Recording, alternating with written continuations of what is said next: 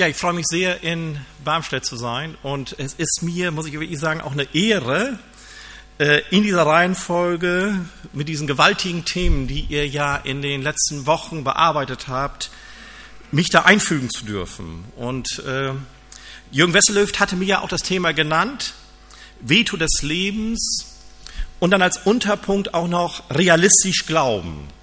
Und äh, das hatte er mir aber nicht übermittelt. Ne? Aber da dachte ich jetzt nochmal, Mensch, das passt auch wieder. Also hervorragend formuliert, finde ich. Und äh, ja, worum geht es jetzt heute? Und da dachte ich, mit dieser gewaltigen Schatztruhe, die ihr hier vorne aufgebaut habt, das ist genau der Punkt. Die ist gefüllt, die ist unheimlich groß, die würde kaum in unsere Wohnung passen. Und diese Schatztruhe sollt ihr mit nach Hause nehmen. Und wer mit seinem Golf oder Passat hier ist, der kriegt diese Truhe da womöglich nicht rein. Aber ich dachte, Barmstedt, hier sind ja auch viele Großbauern und wenn das Amerika Amerikaner werden, dann hätten die ein Pick-up, dann hätten die kein Problem damit, mit so einem Ding mitzunehmen. Ja, aber das ist hier nun mal anders. Ja, ja aber es gibt Geschenke, die sind so groß, wo wir Mühe haben, ja, wie kriegen wir das mit? Und darum geht es jetzt auch äh, an diesem Vormittag, und da soll sich jetzt auch keiner Stress machen, also ganz entspannt bleiben, äh, und überlegen, ja, wo ist der Sitz im Leben? Und was hat diese gewaltige Botschaft, dass das vorhin auch nochmal hervorragend zusammengefasst wurde, mit mir, mit meinem Leben zu tun? Und wo erfahre ich das für mich als Lebenshilfe? Als etwas, was mich aufbaut, was mich stärkt und was dem Leben dient. Ich habe es für mich überschrieben, reifes Leben, der werden, der ich sein kann. Also mit diesem gewaltigen Geschenk, der werden, der ich sein kann. Oder auch man kann es so ausdrücken, hineinwachsen in das, was mir vom Evangelium geschenkt wurde. Diese vier Soli, die ihr ja jetzt alle auch drauf habt. Und es sieht so große, so beeindruckende Geschenke, wo wir im ersten Moment das Gefühl haben, das ist eine Nummer zu groß. Wir waren ja vorhin schon mal dem Thema Autos. Wer bisher immer ein Opel Corsa fuhr oder vielleicht auch ein VW Golf und immer ausgeleierte Autos, und plötzlich steht ein nagelneuer Audi A8 vor der Tür. Mit diesem ganzen Technik-Schnickschnack. Also ich habe da so eine gewisse Selbsterfahrung. Ich fuhr bisher einen Passat, 18 Jahre alt, 625.000 Kilometer gemacht und musste mich umstellen. Ja, ich bin auch konservativ und ich bin sehr treu. Äh, völlig andere Dimension und bei mir war es so, der Audi-Verkäufer hat mir das dann erklärt, ich war völlig überfordert. Ich war froh, nach Hause fahren zu können, war dann aber an der Tankstelle und krieg diesen Deckel hinten nicht auf. Ne? Dann habe ich das geschafft, nach Ostfriesland zu fahren und dann sofort meinen Neffen angerufen und gesagt, du musst jetzt Zeit für mich haben. 30 Jahre jünger als ich und der kann das auch. Der kann älteren Menschen helfen. So in diese Technik hineinzuwachsen. Ja, und das ist heute mein Job. Äh, das, was unheimlich groß ist, ins Leben zu bringen. Also wer nicht so auf Autos abfährt, habe ich noch ein anderes Beispiel mitgebracht. Wer immer davon geträumt hat, von der großen Erbschaft und auch immer seine Erbtante ordentlich gepflegt hat, und dann tatsächlich in der Mitte des Lebens, wir hatten das Thema ja schon, Neuanfang in der Lebensmitte, auf einmal bekommt man unheimlich viel Knete überwiesen. Und ich bin auf einmal finanziell unabhängig und kann auch meine Stelle aufgeben und brauche nicht mehr zu arbeiten. Aber stehe eigentlich voll im Saft. Ich könnte fast sagen, das ist ein bisschen Ironie, ich kenne diese Erfahrung.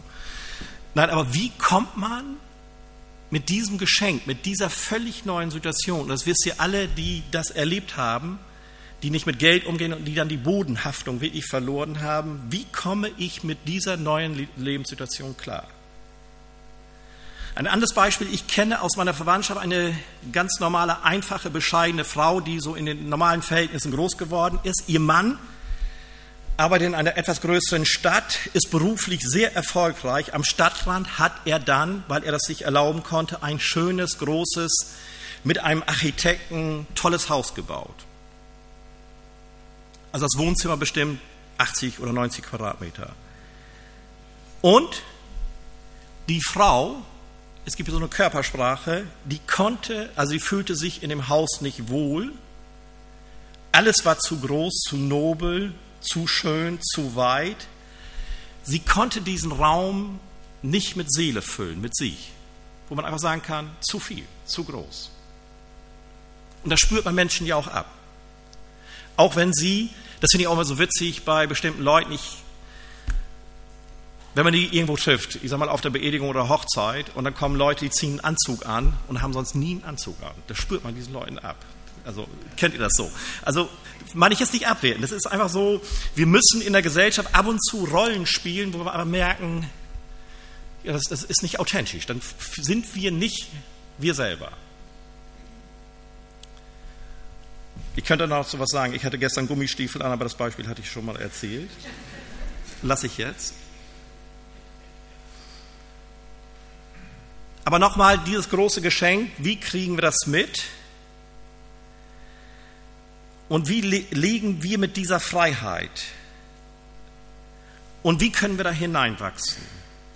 Und in diesem Kontext ist mir ein ganz einfaches, schönes Zitat von Luther, das passt auch zu diesem Thema, und das passt auch zu uns. Und das passt auch vor allen Dingen zum Pietismus, weil wir meinen, ich habe damals den entscheidenden Schritt getan, Born Again, also Wiedergeburt und Bekehrung, das ist ja so unsere Tradition. Und dann ist, ja, dann bin ich Christ. Aber ich bin dann in Wirklichkeit noch ein Säugling und muss in das hineinwachsen, was mir geschenkt wurde. Und da sagt Luther, das christliche Leben ist nicht fromm sein, sondern fromm werden.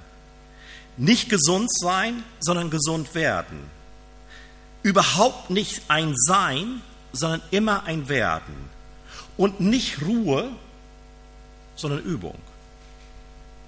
Und wir sind es noch nicht, aber wir werden es. Und es ist noch nicht getan und geschehen, aber wir sind auf dem Weg. Und dann es glüht und glänzt noch nicht alles, es bessert, es bessert sich aber. Und das muss man doch sagen, wenn wir realistisch Glauben sagen. Und das kennen wir auch ja aus bestimmten Gemeinden, die ein bisschen schwärmerisch sind, die nicht so norddeutsch gut geerdet sind wie wir vielleicht. Dass man dann immer von dem Glühen und Glänzen spricht. Aber äh, Luther sagt hier, es glüht und glänzt noch nicht alles. Und äh, das mit der Haltbarkeit des Glaubens, da gibt es auch ein Verfalldatum. Und dann kommt ja noch hinzu, das was mit diesen Antreibern, wie wir uns selber sehen, das muss auch ja zusammenpassen. Und wenn ich jetzt auch aus meiner christlichen Tradition und vielleicht auch aus pietistischen Tradition sage, ich bin nur ein Sünder, ich bin ein Wurm, ich bin gar nichts. Also in bestimmten christlichen Kreisen hat man ja von Anfang an auch gelernt, demütig zu sein. Äh, und das war auch von vielen Erziehern, auch aus dem christlichen Sinne, dann auch so gemeint. Wir sind ja gar nichts und alles ist Gnade und ich bin gar nichts und das, was ich, ich kann das theologisch schon denken, ja, aber dieses Abwertende. Und dann dachte ich heute Morgen noch, es gibt Geschenke, die machen den Geber unheimlich groß. Das ist völlig klar, nämlich Gott. Ihm gehört die Ehre. Aber es gibt auch Geschenke, die machen den Geber groß und den Empfänger unheimlich klein etwas Demütigendes. Und das ist nicht das Evangelium. Sondern das Evangelium heißt, und das sage ich selber, habe ich, ich bin nicht in einem christlich-pietistischen Elternhaus groß geworden, aber das habe ich biografisch, das hatten wir vorhin auch ja, es gibt biografische Lasten, Einreden, das gehört zu uns und wir folgen bestimmten Erziehungsmustern und darum auch bestimmten Glaubenssätzen. Und ich glaube, wir kommen nicht unbedingt aus der Tradition, wo gesagt wird, du bist wertvoll, du bist ein Ebenbild Gottes. In Psalmen heißt es ja, Gott, du hast uns wenig niedriger gemacht als dich. Wir sind wenig niedriger als Gott. Also darum hat der Mensch schon an sich von der Schöpfungsordnung, auch wenn manches entstellt ist durch die Sünde, einen Glanz. Wir sind Gottes Ebenbilder. Wir leben in der gefallenen Schöpfung, klar. Und jeder Mensch ist ein Diamant. Und manches ist schmutzig geworden und entstellt, aber wir sind Diamanten oder vielleicht auch Königskinder. Wenn man ein Königskind ist, dann weiß man, was man alles erbt, was man hat, und dann lernt man mit der Zeit auch mit Messer und Gabel zu essen. Und was das heißt, möchte ich Ihnen erzählen anhand einer Geschichte, die ich äh, bei einer Radioandacht gehört habe und die mich ziemlich getroffen hat, positiv. Als der Regisseur Alain Renès starb, war mir sein Name völlig unbekannt und hatte für mich keine Bedeutung. Ich, sah die Abendnachrichten und ein Bild des 91-jährigen Starregisseurs aus Frankreich. Und Schauspieler, die mit ihm zusammenarbeiteten, wurden interviewt. Und ich horchte auf, als ein Mann, der Rines, mit Rines zusammengearbeitet hatte, Folgendes sagte. Er legte, Rines, dieser Starregisseur, legte auf seine Hände in die Hände, seine, seinen Kopf in seine Hände, schaute dich an und schaute dich an, als seist du ein Diamant. Und das machte dich auch zu einem Diamanten. Was für ein erstaunlicher Satz. Ich malte mir diese Situation ein wenig aus. Dieser Regisseur behandelt seine Leute wie Diamanten. Er sah sie so an und er schätzte sie als so wertvoll ein. Und er behandelte sie auch so. Und die Schauspieler, wir, empfanden sich selbst vielleicht ganz anders, nicht perfekt, fehlerhaft, hässlich und untalentiert. Und sie waren es vielleicht auch, oder mehr oder weniger. Aber durch den Umgang mit diesem Mann wurden sie verändert. Sie fingen an zu strahlen und konnten ihr schauspielerisches Talent ausleben. Und das Potenzial, das in ihnen lag, konnte sich entwickeln. Und sie wurden nicht von der Angst bestimmt, sondern von der Freiheit. Sie konnten sich entfalten und wurden zu dem, wie sie angesehen wurden. Und das ist das Evangelium. Gott sieht uns in Christus an und das verleiht unserem Leben den Glanz, der von der Schöpfungsordnung uns eigentlich zusteht, dass jeder Mensch wertvoll ist, dass jeder Mensch ein Ebenbild Gottes ist und dass jeder in sich diesen Diamanten trägt. Und wir haben das auch nicht immer in uns, weil wir leben so viele Abwertungen im Leben, Erziehungsmuster. Und ich bin auch in einer Gemeinde aktiv gewesen und da kriegte ich jetzt mit von einer Frau, die super talentiert ist und die unheimlich viel gemacht hat, auch in dieser Gemeinde, auch in Richtung Musik und so weiter. Aber ich weiß, wie sie immer in der letzten Reihe sitzt. Und ich weiß, dass sie sich dauernd abwertet. Also eine erwachsene Frau, glaube ich, so um 70. Und ich hörte dann von jemandem an, ja, die ist ja in ihrer Familie durch diesen überstrengen Vater, sagte eine ganz salopp, eine Mitte 70-Jährige, die ist verkorkst. Weil sie eben ihr das nicht zugesprochen wurde, was vom Evangelium eigentlich uns zusteht. Und da würde ich auch sagen, haben wir auch, und das ist die Spannung, die auch in dieser Einleitung schon deutlich wurde, äh, da tragen wir etwas in uns, was uns immer wieder in eine bestimmte Richtung treibt. Und darum brauchen wir immer wieder auch die Botschaft des Evangeliums, und die Mutmachung, weil wir vielleicht doch sehr dahin tendieren, in eine bestimmte Denkrichtung oder in einem Lebensmuster uns zu sehen. Wer aber Jesus Christus sieht und sich als Diamanten sieht, wie in diesem Beispiel, der kann, das sage ich mal aus der Fußballersprache, befreit aufspielen. Und das wissen wir alle aus der Fußballersprache, nicht nur da, und das wisst ihr auch, also bei Fußballspielern, wenn der Trainer an mich glaubt, dann kann ich vielleicht auch die ersten 20 oder 40 Minuten schlecht gespielt haben. Und wenn er immer noch an mich glaubt, wenn ich das auch in der Halbzeitpause mitkriege, dann kann der in der zweiten Halbzeit das Spiel umdrehen, weil da einer ist, der hinter mir steht. Und das ist das Tolle vom Evangelium, dass wir das, was wir nicht in uns haben, auch durch unsere ganze Geschichte, dass uns das von außen durch diesen Fürsprecher Jesus Christus zugesagt wird. Darum haben wir allen Grund, befreit aufzuspielen. Kinder können selbstvergessen spielen, alles vergessen, den Augenblick voller Hingabe genießen und erleben. Und so sage ich auch für uns, wir könnten ganz anders leben. Das war mein Buchtitel. Ganz anders könnten wir leben. Auch in der Lebensmitte oder noch weiter, das nochmal umzudrehen. Und wir können getrost, ja, wir können befreit aufspielen, wenn wir im tiefsten wüssten, was uns im Evangelium geschenkt wurde. Und darum können wir unsere Idealbilder aufgeben und loslassen und begraben. Und wir müssen auch nicht unser idealisiertes Selbstbild, auch das christliche Selbstbild, länger aufbringen, aufbauen und auf, äh, künstlich aufpolieren. Wir brauchen nur das Geschenk annehmen und auspacken. Und das heißt, ablegen und loslassen, was uns beschwert. Wir haben vom Evangelium, das ist meine tiefste Überzeugung, allen Grund, befreit aufzuspielen. Und da komme ich zum nächsten Punkt.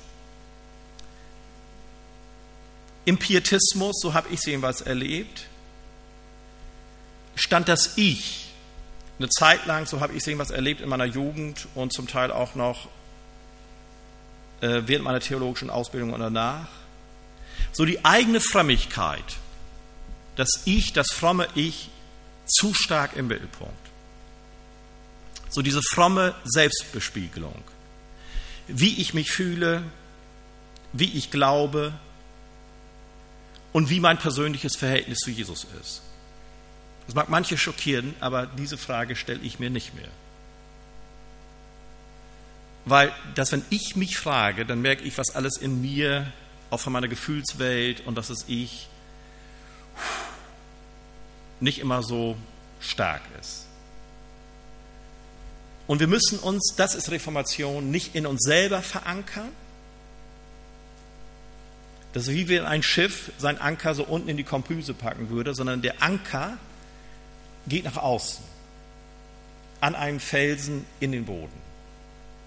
Und darum ist für mich Reformation nicht das, was in mir ist, ist wichtig, sondern das, was außerhalb von mir geschehen ist. Und darum heißt für mich Reformation, von mir selber wegsehen, mich nicht so furchtbar wichtig nehmen, auch mit meinen Gefühlen und wie ich mich fühle und wie mein persönliches Verhältnis zu Jesus ist, sage ich jetzt mal ein bisschen überspitzt, sondern mich an dem festmachen, was mir im Evangelium von Jesus Christus und das, was das Wort Gottes uns bezeugt, zugesprochen wurde.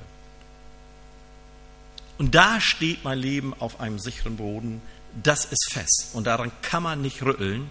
Und das wäre wie in dem Beispiel so, ich habe tatsächlich so viel geerbt und ich schlafe eine Nacht darüber und ich sage, das sei ein verrückter Traum. Und ich glaube es gar nicht, dass ich auf einmal finanziell unabhängig bin und von dieser Erbtante so viel bekommen habe. Und dann gehe ich zum Schreibtisch und da liegt dieses Dokument vom Notar und da steht das wirklich. Es ist wirklich so, ich träume nicht. Und das meine ich, dieses Festmachen an etwas, was in dieser Sprache notariell beglaubigt ist, dass ich das Heil nicht in mir suche, sondern in dem, was mir außerhalb von mir geschenkt wurde und darum mich an dem Wort Gottes festmachen auch wenn es im Widerspruch zu mir und zu meinem Leben vielleicht auch steht.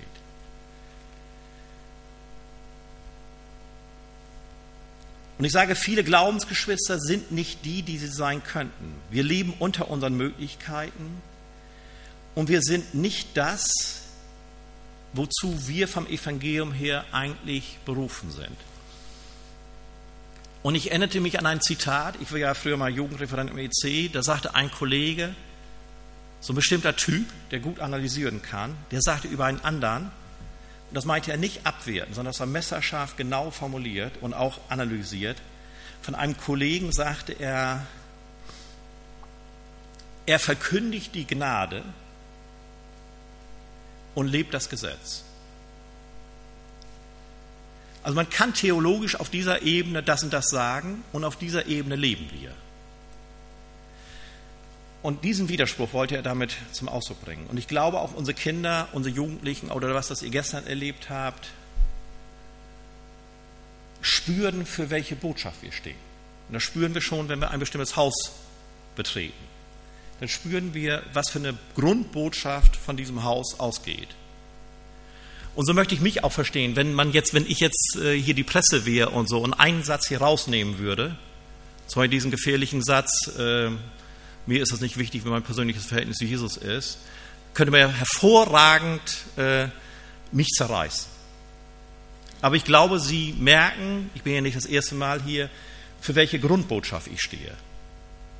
Und jeder Mensch hat eine Grundbotschaft. Das spüren wir in der Gegenwart. Bestimmte Menschen, das sind geöffnete Gefrierschränke. Ja, wissen wir doch. Und es gibt Menschen, ja, in deren Nähe fühlen wir uns aber wohl. Das hat bestimmte Gründe, weil er für eine bestimmte Botschaft steht. Und das können auch Menschen sein, die in ganz einfachen, äh, bescheidenen Verhältnissen leben. Also sage ich mal für mich nebenbei, ich bin ja aus Friese, habe ich ja mal erzählt, und äh, da habe ich auch einen, der ist so knapp am Alkoholiker und Hartz-IV-Empfänger vorbei. Aber wenn ich bei dem bin, da wird mir Samstagmorgens natürlich immer schon Bier angeboten und das trinke ich natürlich dann nicht. Aber ich fühle mich bei dem wohl. Ich habe zu diesem Mann, sage ich, eine Herzensbeziehung. Äh, weil wenn ich den morgens um 4 Uhr anrufen würde und sage, es ist was mit meinem Auto, du musst kommen, der kommt. Und das meine ich jetzt mit Grundbotschaft. Das wünsche ich mir so sehr, dass der Geist des Evangeliums sich irgendwie in unserem Leben widerspiegelt und dass mit zunehmendem Alter etwas davon deutlich wird, wer Jesus Christus ist und was es heißt, aus der Gnade der Barmherzigkeit Gottes zu leben. Und darum hat, weil das so ist, müssen wir auch nicht mehr meinen, alles so richtig glauben zu müssen. Wir sind frei, wir können befreit aufspielen. Wir sind gegründet nicht in uns, sondern im Evangelium.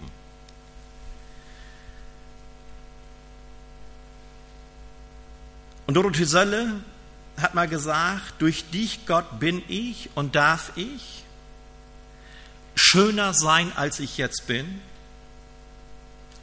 glücklicher sein, als ich mich traue und freier sein, als bei uns erlaubt. Und das ist für mich eine Wahnsinns-Einladung. Durch dich, Gott, bin ich oder darf ich sein, schöner als ich jetzt bin, glücklicher sein, als ich mich traue und freier sein, als bei uns erlaubt. Weil die zentrale Botschaft des Evangeliums der Reformation heißt, dein Leben macht Sinn, auch wenn du nicht den gesellschaftlichen und vielleicht auch christlichen Normen von Erfolg, Leistung, Status und Aussehen entsprichst. Wir leben von der Gnade. Und eine Theologin, und damit, ich möchte auch mit der Gnade abschließen, weil Gnade ist Geschenk.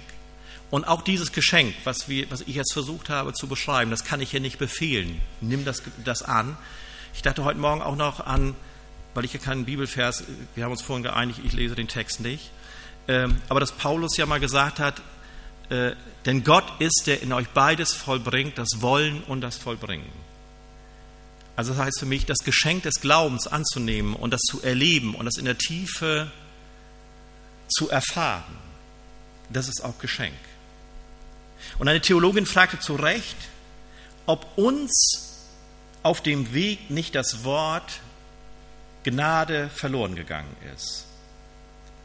Und sie fragt, wie überlebe ich in gnadenloser Zeit? Und sie meint damit die mediale Zerstörung, aber wir wissen das selber, wie schnell wir mit dem Urteil über anderen sind. Wie überlebe ich, wie überleben wir in gnadenloser Zeit? Oder wie bekomme ich, wir bekamen das vorhin ja mit den Glaubenssätzen, mit den negativen Glaubenssätzen, wie bekomme ich mit mir, mit meinem Leben, wie bekomme ich ein gnädiges Spiegelbild? Wie bekomme ich ein gnädiges Selbstbild? Und wie schaffe ich es mir oder auch denen, die mir Unrecht getan haben und die mich verletzt haben und die mir auch biografisch was mit in den Rucksack gepackt haben, wie kann ich mich damit versöhnen? Darum geht es. Und dann fragt die Theologin, finde ich auch noch stark, gibt es auch so etwas wie einen gnädigen Jahresrückblick?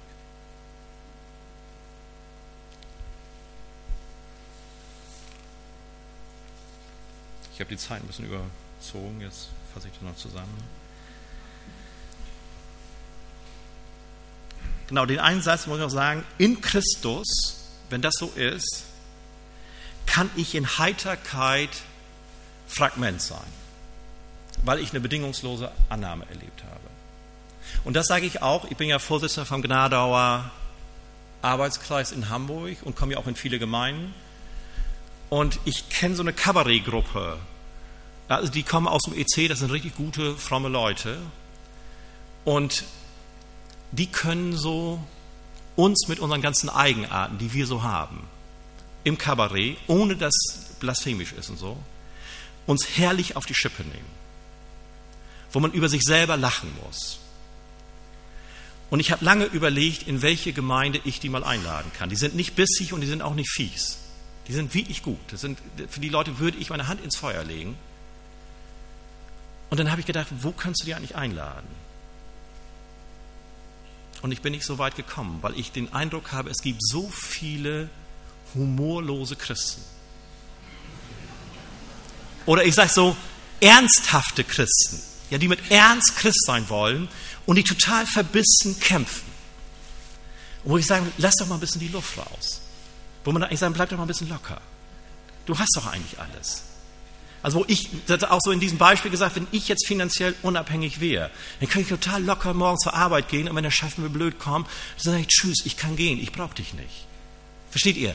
Und diese, diesen Halt haben wir doch letztlich im Glauben. Und weil wir diesen Halt im Glauben haben, weil uns eigentlich nichts passieren kann, bis in den Tod. Es gibt auch das Osterlachen. Also dass der Tod in der Auferstehung besiegt worden ist. Und darum gibt es das Osterlachen.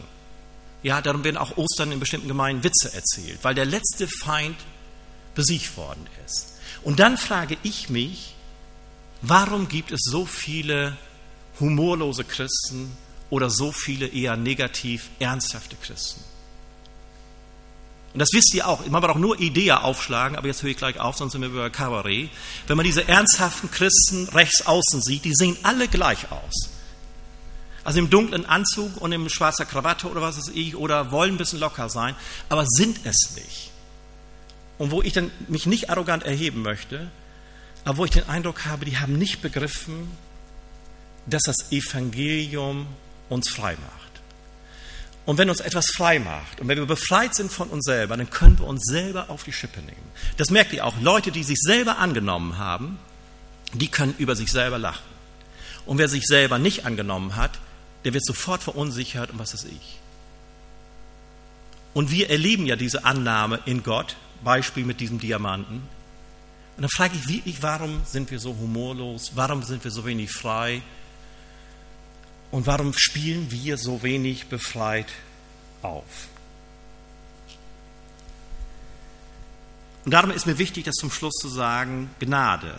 Wer das Evangelium von Jesus Christus entdeckt, der braucht sich selber nicht mehr zu bezeugen und zu rechtfertigen. Und er braucht auch nicht an seiner Kargheit verzweifeln. Und ich muss nicht an meiner Armut verhungern.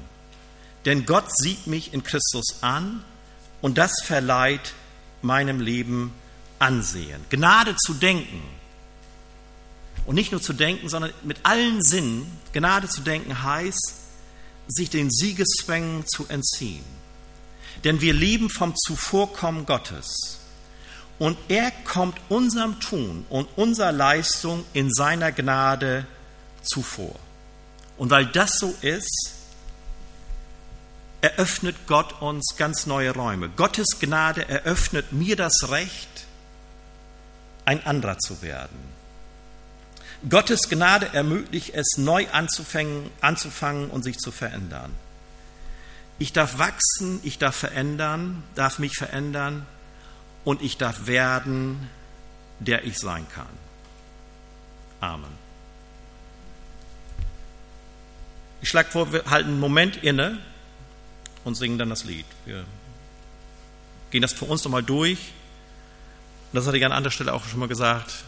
Vielleicht kann man ja einen Satz, eine Erkenntnis mitnehmen, wo man sagt, ja, das will ich jetzt versuchen, mit Gottes Hilfe in der nächsten Woche umzusetzen.